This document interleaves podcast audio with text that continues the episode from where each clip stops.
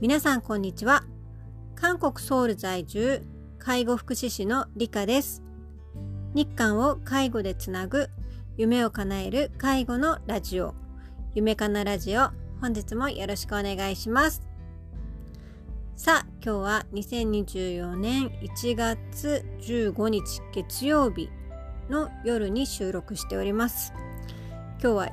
週間の始まりということで月曜日。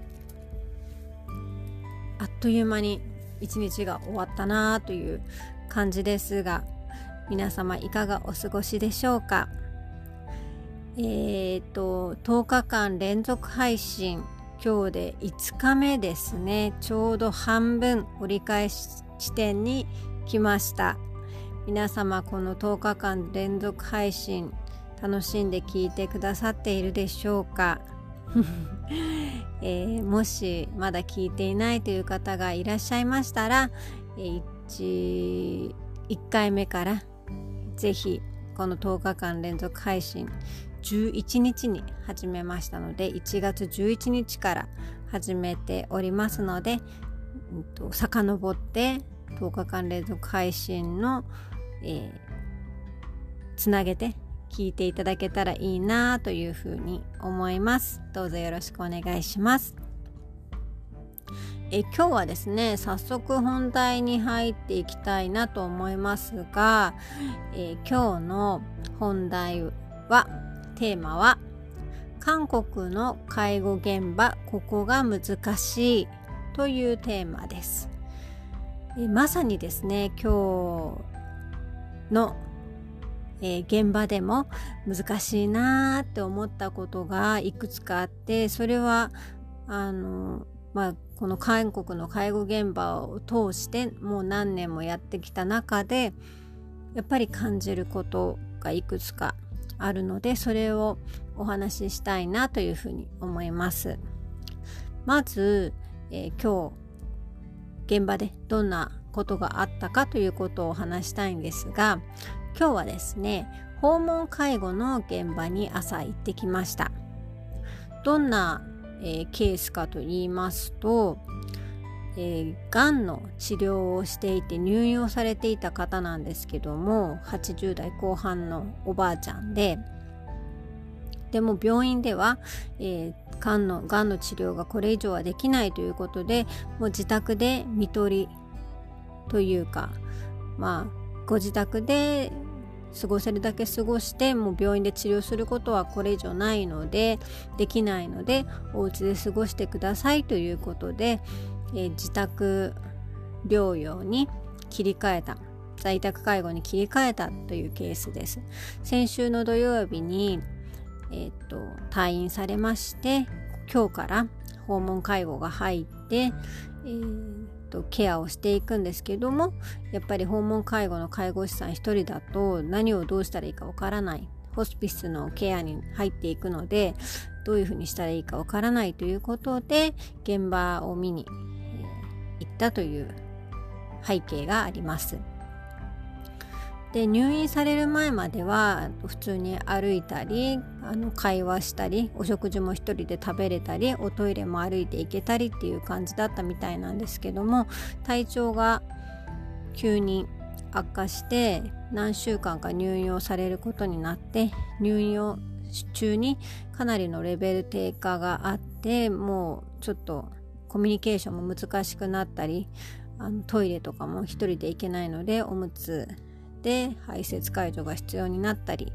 っていうような食事も飲み込みがちょっと難しくなってきたりで酸素もちょっと使わなければいけなくなってしまったりというような感じで結構あのケアが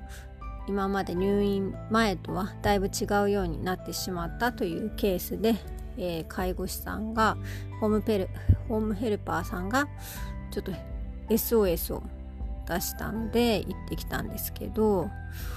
うんとそうですね。正直なところ私はそのまあ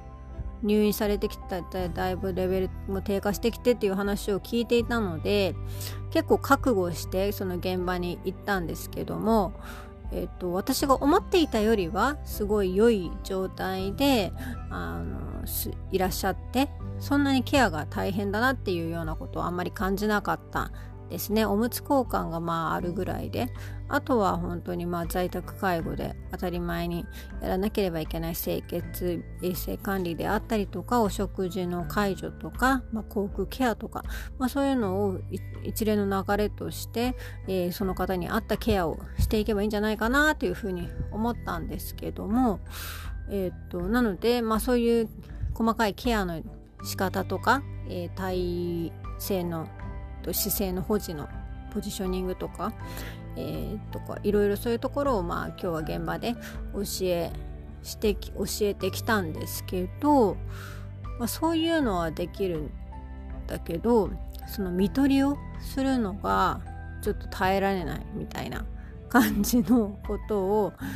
言われそうまあ確かにケアも大変になってきておむつ交換とかもあるしなんか自分が何か間違えてやっちゃってもしものことがあったらどうしようみたいな感じで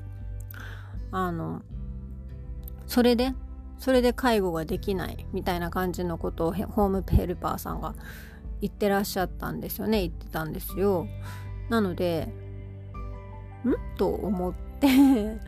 うんとまあそういううんと感じなんですよね。ちょっと言葉を選ば選ばずに言うとうんと専門職としてプロ意識に欠けるというかもうねそんな感じになってしまって最後の最後をどう過ごすかっていうのをお助けするのが、えーと、私たちの仕事なのに最後を見るのが怖いとか最後になっちゃったらどうしようとかあの自分がもしなんか間違えて変なことしちゃったらなんか自分のせいになっちゃうみたいな感じのことで介護ができないっていうふうにおっしゃってたんですねその担当のヘルパーさんが。でねまあそういう人がほとんどなんです。言ってしまうと韓国の介護現場のヘルパーさんたちはもうあえてヘルパーさんと言わせていただきますがそうなんです。なんか介護特に訪問介護の場合はお家でゆっくりと過ごして時間を過ごして、えーと、いればいいみたいな。お手伝いさんみたいなお家で食事を作ってあげてちょっと会話をして、うん、軽く運動をしてお洗濯とか家事手伝いをしてそれが訪問介護だみたいなのがちょっと広まってしまっているのでそういう本当に必要なケア今日みたいなそういう本当に必要な介護をしなければならない状況になるとできないって言われちゃうんですよね。重度のケアはできないみたいなのが韓国の現場で広まっていてそれが当たり前になってきているっていうのが本当に難しいところです。難しいというか課題ですねこれは。介護を何のためにやっているのかっていうところが全然浸透していないし本当にケアが必要な人のところにケアが届いてないむしろそこから逃げようとしているっていうところが本当に、うん、難しいしこれをね押し売りするわけにもいかないんですよね。やっぱ今のこの何て言うんですかねこの社会の雰囲気上これをなんか介護職の仕事だからやってくださいみたいな感じになると、まあ、パワハラみたいになってしまうしどうしてもその何て言うんですかね労働者が結構強いので会社としてそれを押し売りはできない押し売りっていうかうん、押すことはできないっていうようなこともあったりしてなんかねそういううん難しいんですけどそういうプロ意識とか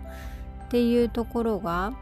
本当に必要な介護っていうものが洗い出せてないし見えてないし必要な人に必要な介護が届けられていないっていうのが、まあ、今日もその現場で目の当たりにしてやっぱり難しいなっていうふうに思ったところです。まあ、この根本をたどっていくと介護従事者の高齢化っていうのが韓国の現場の課題としてぶつかってくるんですよね。まあなんかこの放送でも前にもお話ししたかもしれませんが韓国の介護従事者の方たちってだいたい60代後半とか50代60代の方たちがほとんどで第二の人生をこの介護職で過ごすっていうようなそういう雰囲気が一般化されてしまっているのでだからこの現場で大変なこと辛いこと自分が不利になることっていうのはやる人がいないんですよ。やろうとしないですし経験を積んだって言っても23年10年とか15年とかまあ現場で働いてる人もいるけいるかもしれないいるいますけど専門職としての知識や技術はもうないに等しいですし、うん、だって10年やってたとしても家でお食事作ってお話ししてみたいなそういう人がほとんどだったりもするので専門職として知識や技術があって現場でバリバリ働いてるみたいなそういう人ってあんまりいないんですよね。だからその韓国の介護現場のうんと質の介護自体の質ケアの質っていうところが向上していかないんだろうなそのままなんだろうなっていうふうに思っています。もっと丁寧なケアであったり本当に必要なケアっていうのを届けられるようにしたいなっていうのが今の私の思いですしだからこそ、うんと、今までは本当に現場ので必要なことに合わせてやっていましたけどこれからはちょっとそうではなくて本当に介護お手伝いではない介護必要な介護が何なのかをしっかり見せていって必要な介護を皆さんにお届けできるようにしていくのがこれからの課題ですし今私がチャレンジしていることです。はいそんな感じですねちょっとまあ今日の今日で現場でまさにっていうような出来事があったので今日はこういう感じでお話しさせていただきましたがうんともっとねいろいろあるんですよ難しいことは。まあ、今日もお話ししたように一番はその専門職としての、意識っていうところですけど